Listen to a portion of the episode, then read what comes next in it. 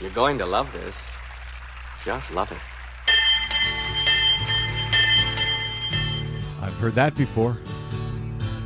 We'll see.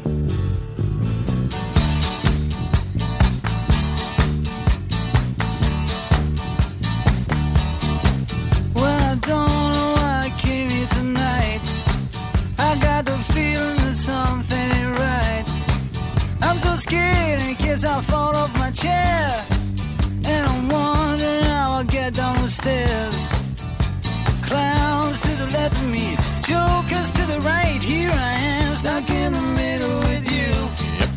Yes, I'm stuck in the middle with you. From Pacifica Radio's KPFK in Los Angeles. It's so hard This is your broadcast, as heard on 90.7 FM in LA, 98.7 FM in Santa Barbara, 93.7 FM in San Diego, 99.5 FM Ridgecrest and China Lake, up in Oregon on 91.7 FM KYAQ on the Central Coast, 106.7 FM KSO in cozy Cottage Grove. 93 FM WLRI in Lancaster, Pennsylvania. 88.5 FM KAKU, the voice of Maui. And of course, coast to coast and around the globe via kpfk.org. Streaming on the Progressive Voices channel, Netroots Radio, Indie Media Weekly, FYI Nation, The Awesome Radio or Not, Radio Free Brooklyn, Grateful Dread Public Radio in Nashville, and of course, Radio Sputnik five days a week. I'm Brad Friedman, your friendly investigative blogger, journalist, troublemaker, muckraker, all around swell fellow, says me from bradblog.com. Thank you for joining us today for, yes, another action packed, thrilling adventure here on the Brad, uh, Bradcast. Great to have you with us. Uh, Wisconsin Governor Scott Walker may no longer be running for president. So you can celebrate that if you wish. But the fallout from his 2012 recall election is still wreaking havoc, uh, not just in Wisconsin, frankly, but potentially to our electoral system nationwide. As millions of dollars are, are being spent by who? Yes, you guessed it, the Koch brothers and other right wing groups who are using that state, using the state of Wisconsin the great state of Wisconsin, Wisconsin, the Badger state. They are using that as a battleground for the idea, and buckle up, the idea that there is not enough money in politics. Dark money and otherwise. Dark money from groups who uh, uh, don't have to name their donors and that there is not enough currently illegal coordination between campaigns themselves and uh, and these right wing groups, actually all groups, who are funded by these unnamed individuals and corporations. And now these groups are relying on a Wisconsin Supreme Court that is itself quite literally, and I'm not exaggerating here, quite literally bought and paid for by those very same groups. Counting on that court to help them set the precedent that we must get rid of all of these troublesome laws and stuff around elections, the very, very few laws and stuff that remain on the books to allow more of all of the above in our electoral system. I it sounds amazing. I realize that we have uh, we've been covering this uh, this story, this developing story for uh, many months now, almost years at this point actually. But what happened last week in Wisconsin in this story, while the nation and the world was looking at San Bernardino and then at, you know, the GOP politics of fear and fascism ever since, what happened last week, uh, amongst all of that, Sturm and Drang, which has done a fine job of obscuring what's going on right under our nose in Wisconsin, that is likely to have a very big effect on ele- elections nationwide. As I say, we've been telling the story for some time. It's been ignored by much of the media, at least the corporate media, at least the uh, non right wing corporate media. The, the, the right wing media, they are paying close, close attention to this story. They really are. and they're reporting it and they are lying about it as usual to their customers. So we're going to be joined momentarily by Brendan Fischer of the Center for Media and Democracy to discuss the latest the latest almost unfathomable shoe to drop in this ongoing story of the attempted criminal prosecution of Wisconsin Governor Scott Walker and his very powerful right wing cronies. It's an amazing story. Uh, and I want to leave plenty of time for that. And I want to leave plenty of time uh, for Desi Doyen and the Green News Report because, Desi Doyen, uh, good day. Hello. We did not get time for your latest Green News Report yesterday. I know. We had so much to talk about Uh, yesterday so- that the fate of the world has to wait. Yeah, the fate of the world has to wait. As usual, environmental news, uh, the redheaded stepchild of the news business, waits till the end, and then we run out of time, can't cover it. So we are going to cover it today. I gave you a big tease on it yesterday, and then I couldn't cover it. So no tease today, other than to say, well, you know what? There's a bit of uh, quite good news, I think, in today's uh, Green News report that we didn't get to play yesterday. So we're going to get to that today. Uh, and so to do that, I'm not going to let you, Desi Doyen, go on one of your uh, unhinged uh, rants that go on and on with no reason, no rhyme, no re. Yes, I do that so often. You got to stop that. Uh, so we're going to make this uh, opening segment a short one. I hope you'll actually stop me from one of those unhinged rants, Desi Okay. Doyen, if I go It's a deal. Uh, so very quickly, let me let me just hit a couple of very quick points before we get to Brendan Fischer. Uh, one is. Um, uh, something's going on at the New York Daily News, and it's a good thing.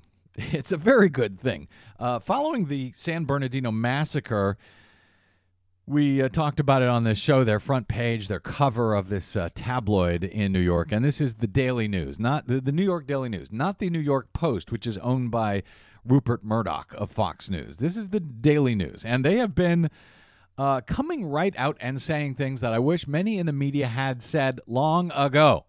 We probably wouldn't be in the various soups we're in had they said some of these things long ago. But uh, they came out uh, following the San Bernardino ma- uh, Bernardino massacre last week, calling out those politicians.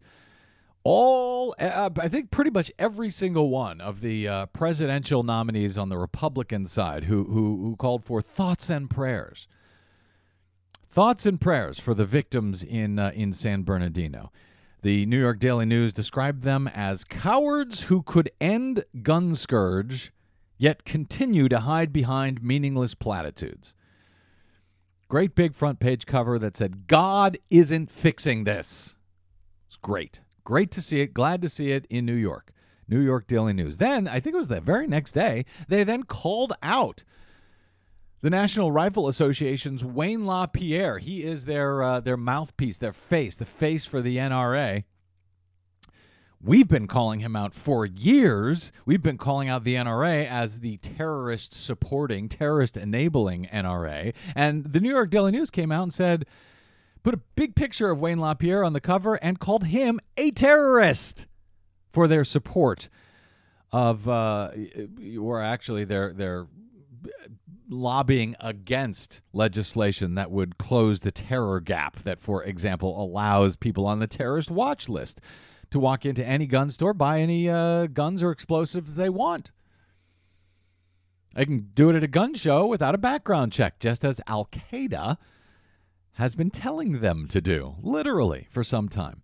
So, uh, New York Daily News called out Wayne LaPierre for that, called him what he is a terrorist, or at least a terrorist supporter. They called him a terrorist. And then today, uh, in regard to Donald Trump, this a fantastic cartoon on the cover of the Daily News. When Trump came for the Mexicans, I did not speak out, as I was not a Mexican. When he came for the Muslims, I did not speak out, as I was not a Muslim. Then he came for me. And it shows a cartoon of uh, Donald Trump with a great big saber in his hand, and he has just beheaded the Statue of Liberty. She's lying on the ground. He is holding her head proudly by the crown, right on the cover of the New York Daily News. Thank you, New York Daily News. Good job. Thank you for calling these people out as we should, as we should call them out directly, because frankly, the uh, as I said, the corporate media holds a lot of responsibility for the mess that we are now in. Maybe, we'll see, maybe they're turning a page. The Detroit Free Press on Wednesday reacted to the country's increasing state of Islamophobia, which, by the way, could not have happened had the mainstream media not allowed it to happen over this past decade or more. They posted a front page editorial condemning Republican politicians, including Donald Trump and Michigan Governor Rick Snyder, a Republican, for perpetuating anti Muslim bigotry. The editorial headlined, We Stand Together, criticized the base built up by the so called establishment Republicans in the past 50 years. Trump's soaring support reveals harsh truths about the party base that so called establishment Republicans have built with fear and bigotry and xenophobia with the notion that a fictitious former America should be our ideal, ignoring the reality of life for women and minorities during that so called golden age.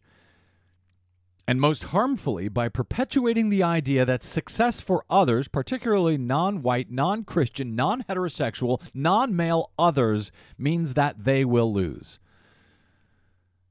the editorial read.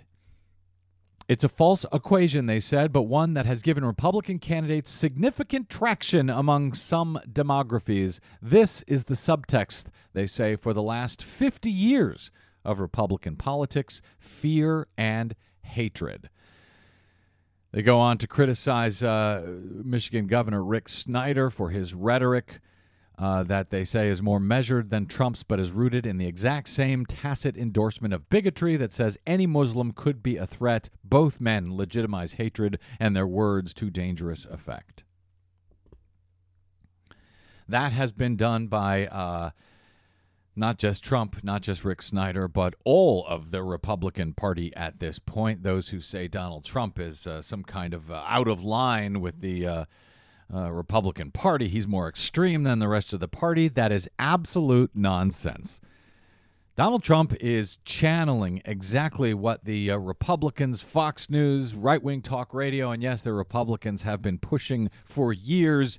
And now the Republicans are just horrified, horrified that he's saying it out loud, not just on Fox News, but everywhere. They're appalled by it. Well, no, they're not. This is their base. This is now who they are. But the uh, the news flash is is they could not have done it without the mainstream corporate media allowing them to do it for so many years, allowing the false notion of a, uh, a, a right left paradigm that is the same. A Republican, Democrats, uh, they both do it. They both have their problems. They're both equally bad or equally good. All of that is stuff and nonsense. And maybe the media is now, the media are now finally calling out uh, that party for what it is. I can only hope. Anyway, uh, I promise not to get too deep into this. We will return to this topic, I suspect, very soon, but I want to make sure we have plenty of time for Brendan Fischer and whatever the hell is going on up in Wisconsin because it's amazing. And yes, for Desi Doyen and the Green News Report. All of that is straight ahead right here on the BradCast. I'm Brad Friedman. Stay tuned.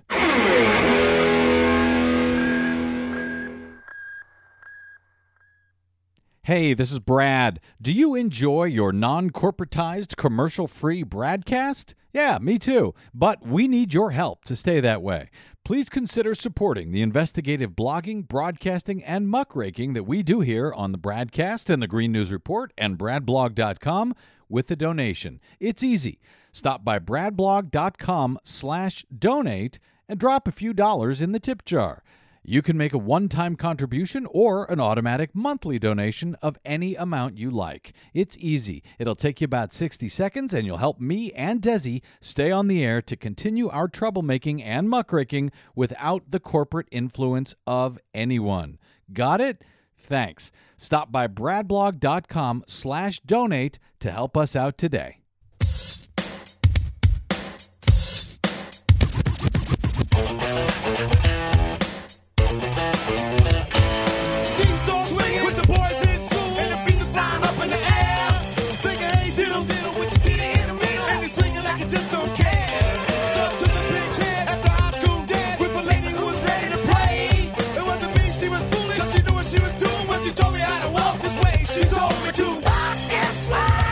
Oh, brother.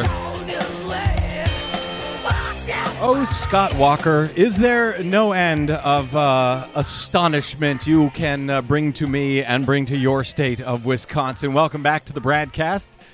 Brad Friedman from BradBlog.com with you here, and this story uh, just uh, gets amazinger and amazinger. We keep following it month after month after month. It doesn't seem to to make it uh, really into the national media, but I think that this story is. Um, probably the most underreported yet overly important story on a national level that just that, that just is not getting the national scrutiny that it deserves. Maybe it is in Wisconsin, but not on the national level. Now, um, so we have a, a, a, new part of the Scott Walker saga here uh, that took place last week, and this was, of course, buried uh, amongst uh, the huge news week. It was another huge news week, obviously, over the past week. I think I say that at this point once a week, but uh, it was a huge news week with the shootings and so forth. Well, uh, little noticed was Brendan Fischer's article over at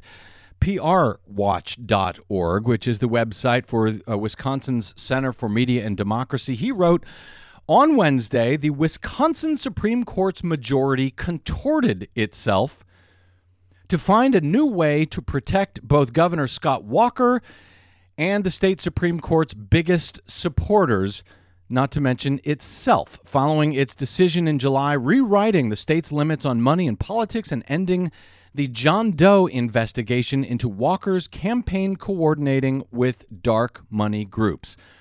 That ruling last Wednesday, he writes, was supposed to be a straightforward decision on a motion to reconsider. Uh, to reconsider an earlier decision by the court in light of additional evidence that Scott Walker and his allies violated the campaign finance laws that the court had upheld in July. The court denied the motion, but then, in a lengthy unsigned opinion, and this is where it's even more amazing, they went further, rewriting their July decision to fire the Republican special prosecutor. Let me repeat that the Republican special prosecutor who had been appointed to lead the investigation of Scott Walker and his coordination with these right wing groups. Uh, the uh, prosecutor was a man by the name of Francis Schmitz, and the court's decision made it harder for him to challenge the state Supreme Court's decisions and their conflicts of interest. The justices on the state Supreme Court, their own conflicts of interest, it made it very much uh, more difficult for him to challenge their decision up to the U.S. Supreme Court because, well, by and large, Francis Schmitz has been fired by this court decision. Uh, Schmitz, who is a retired U.S. Army colonel and former counterterrorism prosecutor, said that uh, uh, uh, about this entire affair. He said, The miscalculation I made in this investigation was underestimating the power and influence special interest groups have in Wisconsin politics. My career in the military and as a federal prosecutor fighting violent criminals and terrorists did not fully prepare me for the tactics employed by these special interest groups in Wisconsin, Schmidt said in a statement. The decision on uh, Wednesday by the uh, Wisconsin State Supreme Court was, quote, extraordinary, according to a former Wisconsin Supreme Court Justice, Janine Geske, who now teaches at Marquette Law School. She said to somehow remove the lawyer representing one of the parties after the opinion has been issued is extraordinary. It puts the case in a very odd situation, removing counsel so he cannot file an appeal.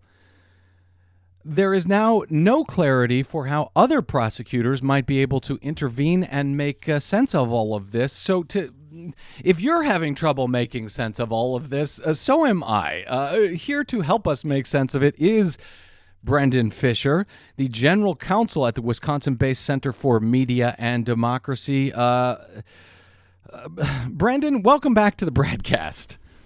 Hey, Brad. Thanks for having me back. Every time I have you on, I have to express how exasperated I am by this story because it seems to get more and more insane by the moment, and yet uh, still doesn't get the kind of coverage nationally that I would think it deserves. And we'll talk about why I think it deserves that in a moment and, and see if you agree with me here. But uh, let's try to explain what it was that I just butchered so much. Uh, we've we basically we've had two investigations uh, of note, the John Doe investigations, as they're called in Wisconsin. Right, those are similar to a, a grand jury investigation in that they're carried out in secret, but they're carried out not by a grand jury, they're carried out by a, a special prosecutor. Is that correct?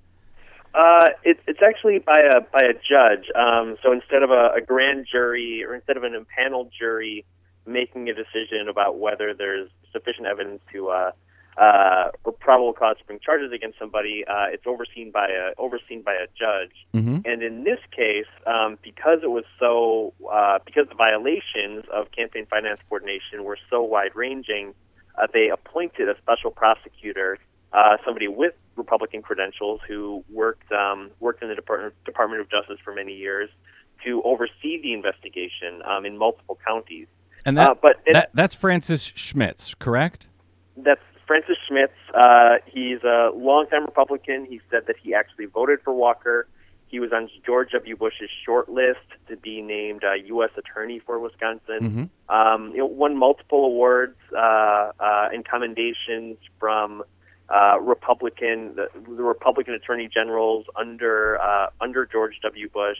Um, this man is not an ideologue. Uh, he's conservative both in um, both in his disposition and in his politics. Uh, but he was, by by virtue of the fact that he was involved in this investigation into Scott Walker and into conservative groups, he's just been pilloried by by the right wing media, um, by the Wall Street Journal editorial board, and and others.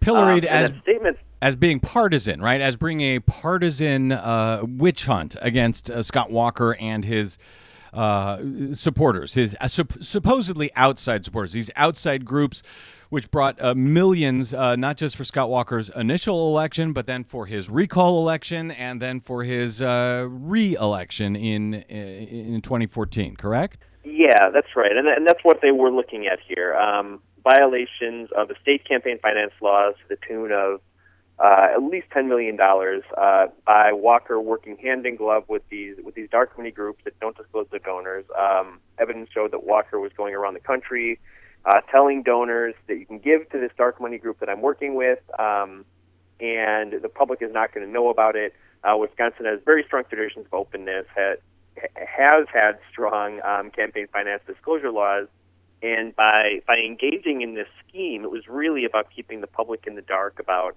about who was supporting Scott Walker. Uh, and, and many of those donors, at least some of those donors, did receive special treatment from the Walker administration after he won his recall election. Uh, but the public never knew uh, that the that, that the groups and individuals that were receiving the special treatment were major supporters of Scott Walker and major supporters of Republicans in Wisconsin. They didn't know Um, that because the as you were described as dark money, that money that they gave to those groups where Scott Walker pointed them, those groups themselves do not have to disclose who is giving them money. Is that right? Yeah, yeah. So it was a situation where Scott Walker knew exactly where the money was coming from, who was writing the checks, uh, but the public, but the public did not. How did he know Um, if they're not allowed to coordinate? How would he know who was actually giving money to those groups? because they because they were coordinating. Um, he was specifically asking for donations. Uh, the individuals that he was asking were making donations to these dark money groups, and evidence indicated that Walker's campaign was then telling the dark money groups how to spend the money, how the how the funding was going to be most um, most useful to the Walker campaign or to the campaigns of um, of Republicans in the state. So it would have appeared to be a clear violation of, of the law. Uh, Unless you change the law. unless you change the law, and Right. that's and that's and that's in fact what happened. So to, just to get up to speed a little bit, Yeah. so last July, uh, Walker and other groups that were under investigation, um, namely Wisconsin Club for Growth and Wisconsin Manufacturers and Commerce, which are the groups that Walker was accused of coordinating with, they they brought a, a series of lawsuits, got it up to the Wisconsin Supreme Court. Uh, Wisconsin Supreme Court has a four justice majority and that four justice majority was elected to the bench with $10 million in spending from the same groups under investigation, from the same groups that Walker was accused of coordinating with, the same group that were parties to the case, and the same groups that would be affected by an adverse ruling by a by a decision that what they did was illegal uh, and that they could face could face penalties. Uh, the justices, two of the justices, were asked to recuse themselves. They declined. And ultimately changed the law, rewrote Wisconsin's campaign finance law to allow this sort of coordination under investigation in this John Doe probe. Uh, they narrow, they, they, they drew a distinction between issue advocacy, these ads that don't say vote for or vote against a candidate, and express advocacy, which are ads that expressly tell viewers how to vote. They said coordination over issue ads is just free speech.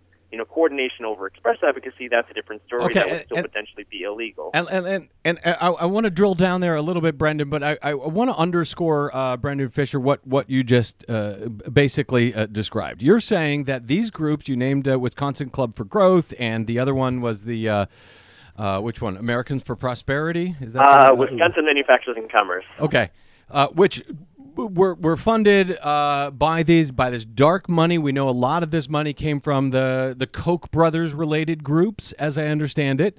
So those groups got that dark money. They're supporting Scott Walker in his recall effort, and those same groups also supported with money the these members of the Wisconsin Supreme Court because in Wisconsin the justices actually have to run for office, which to me, by the way, is absolutely amazing. But so they go out, they raise money, uh, or they uh, run on their own. They they put their own money into it, and then these so-called outside groups can also spend money. And you write in your article at Center for Media and Democracy how uh, in at least two of these cases, two of these uh, uh, uh, justices, th- that these outside groups far, far outspent the campaigns themselves, the justices' campaigns themselves.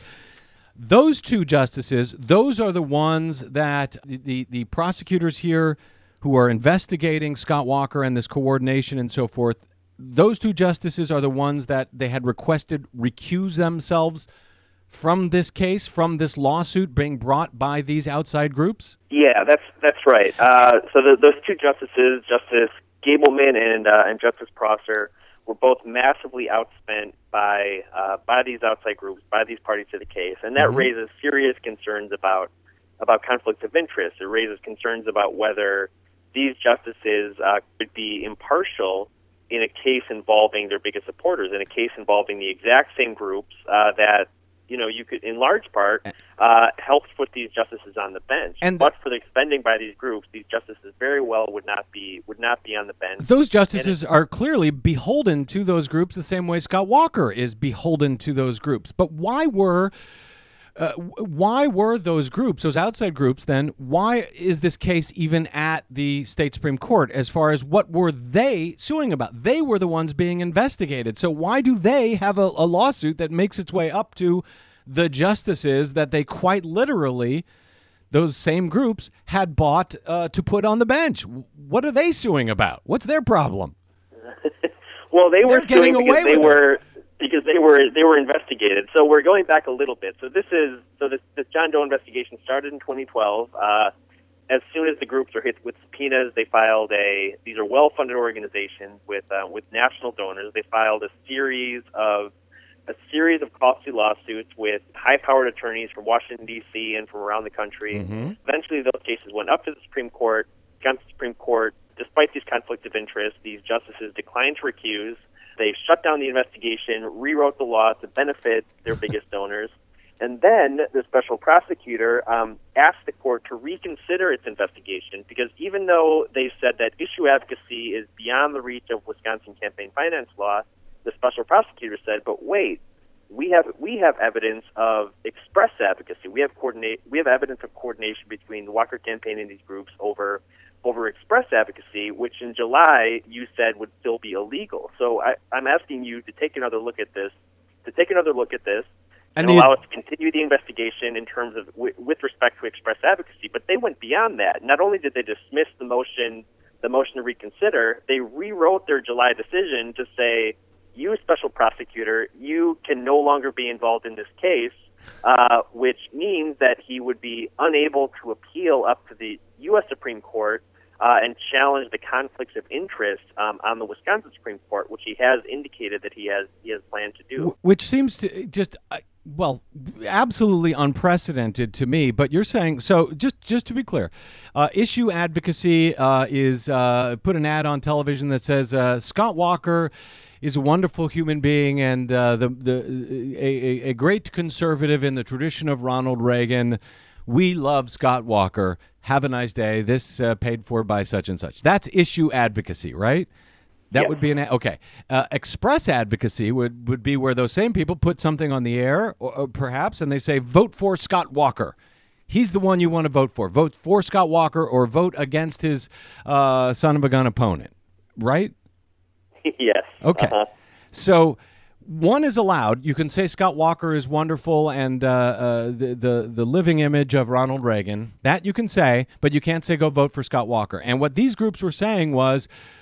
Hey, we were just doing issue advocacy. We weren't telling anybody who they should vote for or against. So that's perfectly legal for us then to coordinate w- with with the Walker campaign and the state supreme court who is funded literally by those same groups they said yes that's right but uh, then the prosecutor francis schmitz comes forward and he says no wait a minute. We actually have evidence that there was direct uh, coordination that there was direct issue advocacy in these uh, or i'm sorry uh, uh, express advocacy by these groups and that's why he wanted this new uh, reconsideration of the of the decision Yeah, that's that's right, and, and of course, I mean the, the court's distinction between express advocacy and issue advocacy in this context is um, is also pretty unprecedented. It certainly does not follow. Uh, it certainly goes beyond any U.S. Supreme Court precedent, even in cases like Citizens United. Um, the court has said that there's not a, there's not a, a clear distinction, or there's not a rigid barrier between express advocacy and issue advocacy when it comes to issues of disclosure. Uh, and obviously, if a candidate is coordinating with the group, asking donors to give money to the group, telling the group how to spend the money, um, you know, the, the fact that the, the ads don't say vote for or vote against um, doesn't undermine the value of that spending to the candidate. Clearly, these expenditures are valuable to the candidate. Clearly, these can these uh, the candidate is going to be is going to be indebted to the donors to this group because they're because they're coordinating. Um, they wouldn't be working together uh, if if the uh, if the spending if the issue ad spending was not valuable to the candidate. and, and Uh, the, so with- it was a ridiculous distinction, but that is the that is the distinction that the that the court created um, in the in in July uh, in the John Doe case. And so, would the special investigator otherwise, if he hadn't been essentially fired here, he would otherwise, or one of the prosecutors would otherwise be able to go to the U.S. Supreme Court and say, hey, the decision that's been made back here in Wisconsin is inappropriate because the justices uh, had a direct conflict of interest with the groups they were deciding on their behalf. But now, because of this decision that was made by the state supreme court, he can't do that because he's been essentially fired. How do they fire him in this decision? He goes and says, Re- "Please reconsider," and they say, "Okay, we'll reconsider." And while we're at it, uh, we agree we were right in the first place, and you're fired. How, how did that happen? it's it's extremely odd, um, and everything about this case, of course, has been very has been very odd. So typically, a motion to reconsider uh, or the response to a motion to reconsider would be, uh, you know, a page or two long. It would be a short decision, either granting or denying the motion. Uh, what they did here is basically issue a new opinion, um, not only denying the motion motion to reconsider on pretty shaky on pretty shaky grounds, but also going back and rewriting their uh, their July decision at length um, with with what appears to be the, the the goal of preventing him from uh, from appealing this conflict of interest up to the um, up to the U.S. Supreme Court. So this doesn't necessarily uh, prohibit him from filing an appeal, prohibit the special prosecutor from filing an appeal, because if if if the justices should have recused themselves in the first place, if the U.S. Supreme Court finds that the justices should have recused themselves in the first place, then their determination that he never should have been appointed doesn't have any doesn't have any merit. Um, the problem is the the problem is the funding. How he's going to be able to uh, to pay for this to pay for this appeal. So as at, when he was appointed special prosecutor, How- how did they take away- for the state? Uh, I'm sorry. Oh, uh, yeah, that's you started. So he was actually working for the state when he was uh, uh, uh, appointed as prosecutor.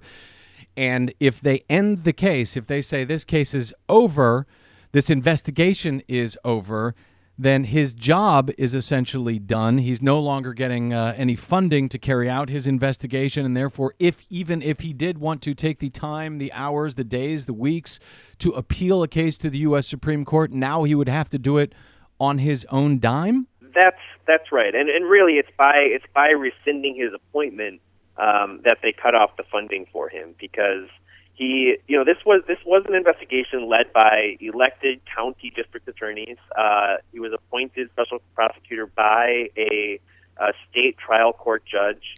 Uh, so it is the it is the state that's paying him um, in this in this uh, special prosecutor role.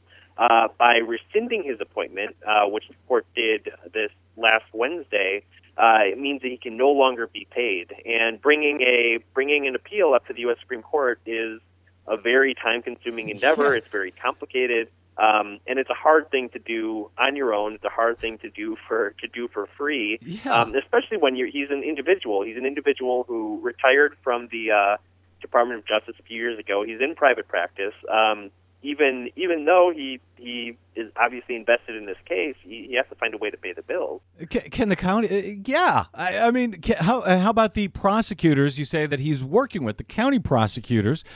They're still on the uh, uh, you know on, on the state dime. Can can they bring this case to the U.S. Supreme Court and say, hey? They've inappropriately uh, shut down this investigation. Uh, these two justices should have recused themselves from the case. What is it? A, a seven-member uh, uh, court in um, in Wisconsin? Yeah, it's a seven-member Okay. court. Although um, one justice recused herself for other reasons, Okay. uh, and and then sort of in an odd, another odd set of circumstances, uh, another justice died just over the past few months. That's right. sad, sad set of circumstances. So now it would be so if the um, if the two justices had recused themselves, it would have been a a two-two decision, a two-two a two-two tie. It would have, would have likely gone back to uh, to uh, the Court of Appeals. to the lower court. So, uh, can the county prosecutors bring this case to the uh, to the U.S. Supreme Court? Um, appeal? so in theory, and this is it, it- we get into other odd the odd procedural issues here, but um, the county district attorneys were not parties to this case before the Wisconsin Supreme Court. The Wisconsin Supreme Court denied uh, their petition to join uh, to join the proceedings. So currently, by rescinding the special prosecutor's appointment, not only does he not have funding, but there's really nobody um, in this case that's actually representing the interests of interest of the public or the interest of the of the prosecutors. So theoretically, uh, one of the county prosecutors could petition to um, uh, petition petition to be entered into this into this case, uh, but for the Republican leaning counties, that's a risky endeavor because the John Doe has become so politically polarized. Mm-hmm. And then even for the uh, even for the district attorneys who are in less Republican districts, uh, you know they have other things to do, and an, an appeal to the to the U.S. Supreme Court is not easy. And would they have Um, to get approval? Time-consuming. Yeah, time because would they have to get approval from the court itself? Then the same court to to actually come into this case to intervene. Yeah, they like. Yes, they would. They would. Um, which also is another another complication. And then Oh, if they're going to intervene, and, and just thinking politically, if these county these county district attorneys are going to probably, or their office is probably going to appear in front of the in front of the court at some future date. So if you ask to enter this case for the purpose of bringing an appeal uh, to the U.S. Supreme Court to, uh, to to declare and asking the U.S. Supreme Court to declare that two of the justices um, should have recused themselves. Uh, you know that's a good way to that's a good way to piss off uh, piss off some of the Wisconsin Supreme Court justices uh, that you're going to be be appearing from in the future. Yeah, really, just a little. And I guess that's why you have a special prosecutor in the first place, so you don't run into those conflicts of interest, which uh, at least two of the uh, officials on the uh, two justices uh, think there, there, there, there is none. There, what conflict of interest? Uh, we can decide against the people who spent more money than our own campaign to put us into office. We can decide this case fairly. It's unbelievable, but. Okay, so Brendan, we have covered this uh, now on this show many times as it's moved forward, as it gets insaner and insaner, and I have always contended that there is something much larger going on here, something larger at stake than just this local, this you know, state quibble over Scott Walker and his funding. What what is really going on? I mean, Scott Walker is Uh, he's he's not running for president anymore. He's been uh, he, he's I think he's termed out, isn't he? After two terms in in Wisconsin. No, there's no term limits, but Oh. it doesn't sound like he's going to run again. Okay, so but he's already he's won uh, two regular elections. He's won one recall election. He's not running for president. But at this point, what is this really about? I think these groups and this fight and this lawsuit and this pushback uh, against you know fighting to allow them to coordinate with campaigns just just out and out full coordination it seems like uh, with these campaigns i think that this is a national effort uh, in the guise of a state case. Is there merit to my belief, Brendan Fischer? Yeah, absolutely. Um, and if you look, and, and, you said that this has not gotten a lot of national attention, and that's right, at least in terms of mainstream media and um, and, and media on the left. But if you look at if you look at the right, I mean, they are very very incensed about this case, and uh, on the right, uh, national organizations, and in particular national funders, uh, or deep pocketed deep pocketed interests on the right, do see this as a test case. They see it as a uh, as an opportunity to to, uh, create a test case to strike down campaign finance laws uh, across the country. They celebrated this Wisconsin Supreme Court decision, um, but also more specifically, the media. The media campaign, uh, as, as part of this, has been very concerted. There's been dozens of Wall Street Journal editorial board uh, articles written about this. National Review has done a number of different articles about this. Uh, the Franklin Center for Government and Public Integrity, uh, a right-wing, state-based uh, network of uh, of news outlets, um, funded, by the way, by those hundreds of articles and funded by those same very same groups who are with, challenging with all both of sides this. to the same group Yeah. under under investigation in this case. Yeah. Um, yeah, they they very clearly have tr- have have have reframed this uh, this bipartisan investigation led by a Republican special prosecutor as a partisan witch hunt. Uh, they're trying to use this this case as an example of the John Doe investigation uh, as a as a supposed example of how campaign finance laws uh, can be used as a cudgel to uh, to punish political opponents. Um, they're using this as a as a way to argue against any campaign finance laws anywhere, uh, and to support the the arguments that they make against any sort of campaign finance regulation, and also to to prohibit or to um, intimidate. Uh, regulators or law enforcement officials from enforcing the campaign finance laws on the books, um, because they know that if uh, because if because they know that if a if a law enforcement officer or a prosecutor in another state is going to try and enforce the laws that are on the books, they're going to be they're going to be hammered in the press and they're going to be hammered in this well coordinated uh, well coordinated media effort like we saw in Wisconsin. Um, the same groups that the same groups that were involved in this John Doe case are now trying to recall uh, the uh, Milwaukee County DA who was part of this investigation. They've they've dragged Francis Schmitz's name through the mud, uh, despite many years of service to to our country, both in the in the army and in as a as part of the uh, the, the, the U.S. Department of Justice, um, and all of it's entirely unjustified. But it's but it's an effort to, uh, to to fight against any campaign finance laws and any enforcement of campaign finance laws around the country. And this has to be uh, noted that this is after Citizens United. This is after so many of these, uh, w- the existing campaign finance laws that we did have in this country, after those have been done away with. These groups on the right, and, and thank you for pointing it out, you're right, on a national level, on the right, they are paying attention to this case. They think they are under attack. They think their free speech is under attack because they're not allowed, it seems, to bring as much money as they want from whoever they want without disclosing it to anyone and uh, in a way that allows them to coordinate with the campaigns. They feel that our current campaign finance laws are too restrictive, that there is not enough coordination uh, between these groups, that there is not enough money uh, in politics. And uh, I mean, at least as I understand it, and they're trying to set that precedent in uh, in Wisconsin uh, that I think will be carried uh, to to all 50 states, and potentially, uh, are, is there an actual case here, Brendan, that could get it could make its way to the U.S. Supreme Court, which would then uh, just open whatever whatever you know whatever roadblocks are left in the campaign finance that would open it in all 50 states? Is there that path forward?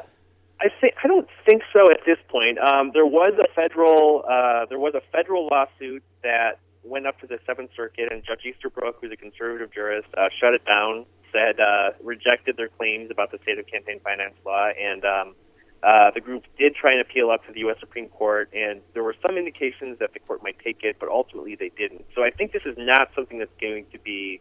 Uh, this is not something that may have national relevance for uh, for other states um, in terms of a decision from the U.S. Supreme Court, but the Wisconsin Supreme Court decision is certainly going to be cited in briefs uh, by opponents of limits on money in politics in other in other court decisions. It may not be controlling, but it will be persuasive. But but I think really more importantly, it's this. Uh, it's this distorted, uh, it, it's this distorted portrayal of what happened in this investigation um, that's going to be that's going to be most effective in deterring lawmakers from enacting new campaign Yep. finance regulation, in uh, deterring law enforcement from enforcing the laws that are on the books. Uh, so we have to be diligent in, be, in pushing back on their on their false claims about what really happened here. Yeah. Um, because the because the assertions that, that you're seeing in the Wall Street Journal uh, or in the Wall Street Journal editorial pages and uh, from the National Review just don't uh, just don't uh, align with the facts.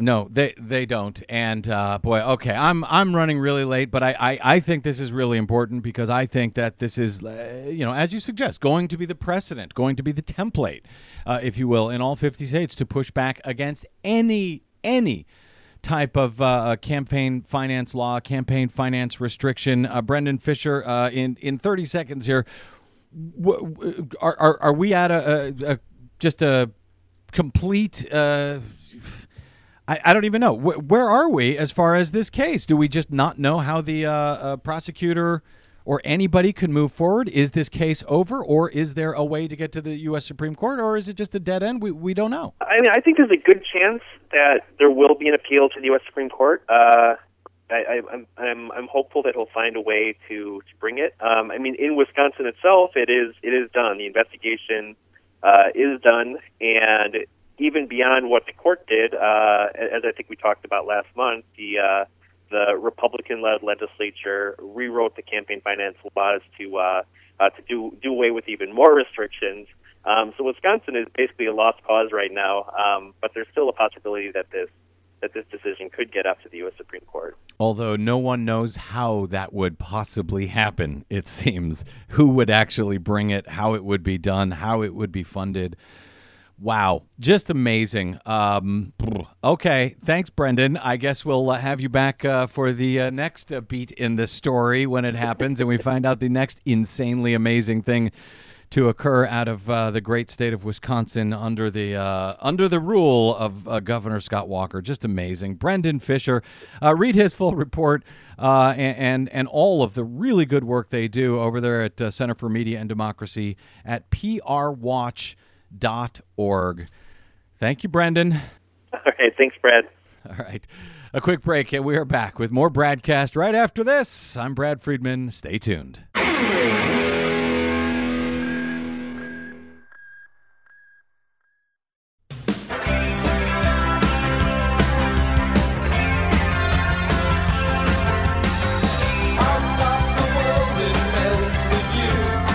Stopping the world to melt.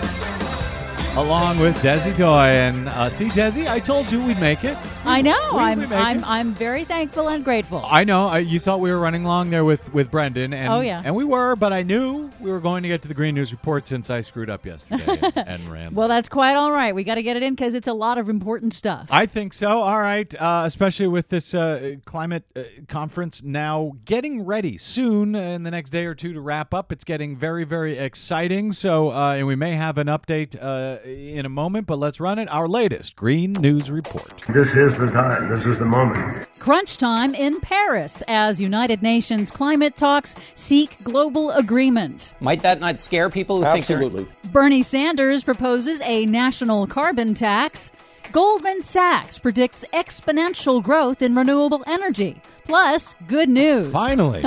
global emissions decline in 2015, and not because of global economic recession. All of those stories and more straight ahead. From BradBlog.com, I'm Brad Friedman. And I'm Desi Doyen. Stand by for six minutes of independent green news, politics, analysis, and snarky comment. Thank you, Trevor. As you know, we're all going to die. This is your Green News Report.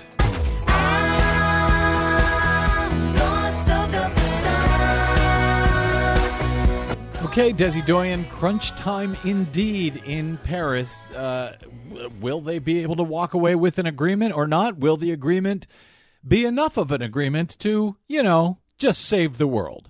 well, that's a lot to ask for one agreement, but there does seem to be a lot of optimism right now in Paris in the final week of the United Nations climate talks, where high level government officials from the nations of the world are negotiating a comprehensive international agreement to cut greenhouse gas emissions that cause dangerous global warming. Deep conflicts remain over how much money rich countries will give to developing and poor countries to prepare for climate impacts and to help them develop clean energy resources. Secretary of State John Kerry, speaking in Paris with U.S. media outlet Mashable, said he believes that reaching an agreement will unleash clean energy investment. Setting the targets is a huge signal to the marketplace.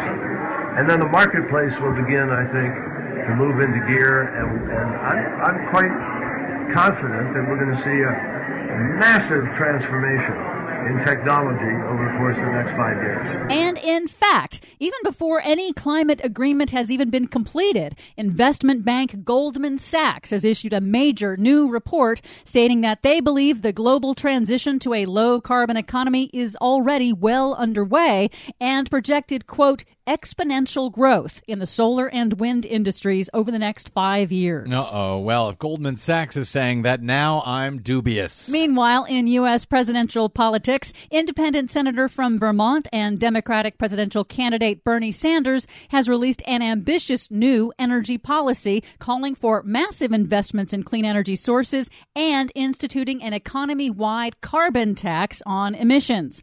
When CBS Face the Nation host John Dickerson asked if the idea of a carbon tax would scare people, Sanders said the impacts of climate change are much scarier. We have a moral obligation to move aggressively to transform our energy system away from fossil fuel to energy efficiency and sustainable energy, and that is what my legislation does. So, right. you want to talk about being frightened? I am frightened about the planet we're going to leave our kids if we don't act. So the idea, and at least Bernie Sanders is saying it, is that you need to put a price on carbon. Somebody has to pay for all of this pollution that is now happening. And frankly, I'm convinced that the only real way to reduce those emissions is to make it so that it costs someone, so they have no choice but to lower the emissions to save money. It's a free market idea, frankly. Yes, it's the idea that polluters pay rather than taxpayers for the pollution that they produce. And right now, it's the taxpayers who are paying. Right.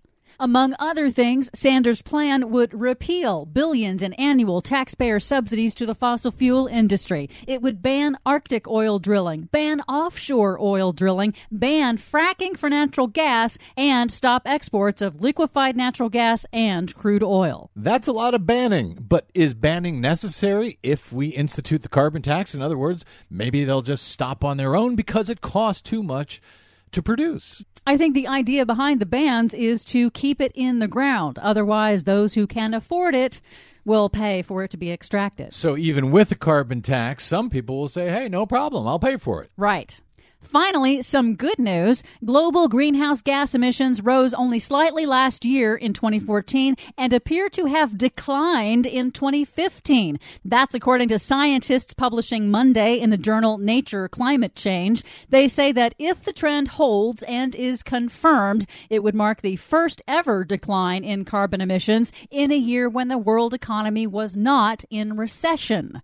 The researchers say the new numbers may be evidence of changing behavior as more countries invest in renewable energy such as solar and wind power. Some uncommonly good news from you, Desi Doy. And for much more on all of those stories and the ones we couldn't get to today, check out our website at greennews.bradblog.com. Download our reports anytime via iTunes or Stitcher or TuneIn. Find us and follow us on the Facebooks and the Twitters at Green News Report. From BradBlog.com, I'm Brad Friedman. And I'm Desi Doyen. And this has been your Green News Report. This is the time. This is the moment. Spread it across the country. Here we go back. This is the moment.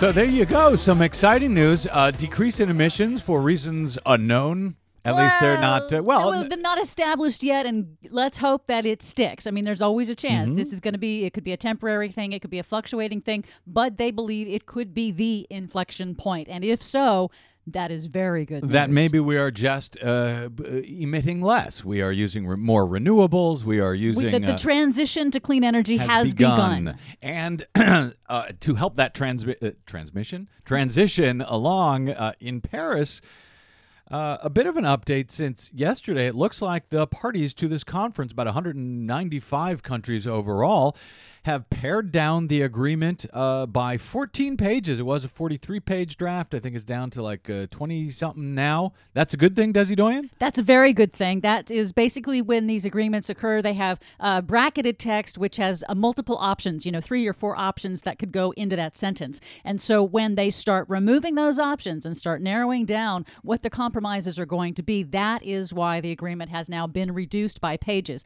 They're meeting today, they're meeting tomorrow, they are meeting in overnight sessions. They are really, really going to work hard to create a really good agreement. But right now, there is still a, a very strong opposition from the uh, developing nations and the small island nation states. That would be us. We're, well, no, wait, no, we're developed. Yeah, we're we're not developed. developing, right? The developing nations, the low lying nations that are affected by sea level rise, the small island nation states, basically everybody else but the developed world is fighting very hard to lower that uh, temperature target to 1.5 degrees Celsius because anybody who lives within one meter of sea level rise will be probably wiped out by the end of the century. As we discussed As- yesterday with uh, Dr. Hugh Sealy from this is correct. Yeah. Yes, and uh, so there's a there's a big uh, conflict right now. We'll see if over the next 48 to 72 hours, uh, what actually ends up in the agreement, and fingers crossed that it will be a strong agreement that will then also include mechanisms to ratchet up the ambition and uh, the targets for every country.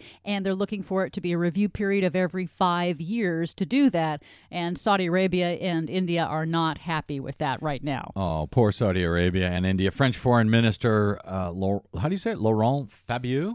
Laurent Fabius. Fabius. Okay, Laurent Fabius, who's who's uh, uh, leading the talks out there. He says that they the parties have now settled two thirds of their disputes over wording, and uh, says that constitutes progress. So we will see what happens in the next few days. We'll continue to keep our eyes on it. My thanks to our producer, Desi Doyen, as ever. Thank you, Desi. To our booking goddess, Cynthia Cohn. And, of course, to my guest today, Brendan Fischer of the Center for Media and Democracy. Check out their work at prwatch.org. If you missed any portion of today's program, you can always download it at bradblog.com. Uh, you can download it automagically over at iTunes, where we hope you'll uh, stop by and give us a good review over there. Make it a little bit easier for everyone else to find the BradCast as well.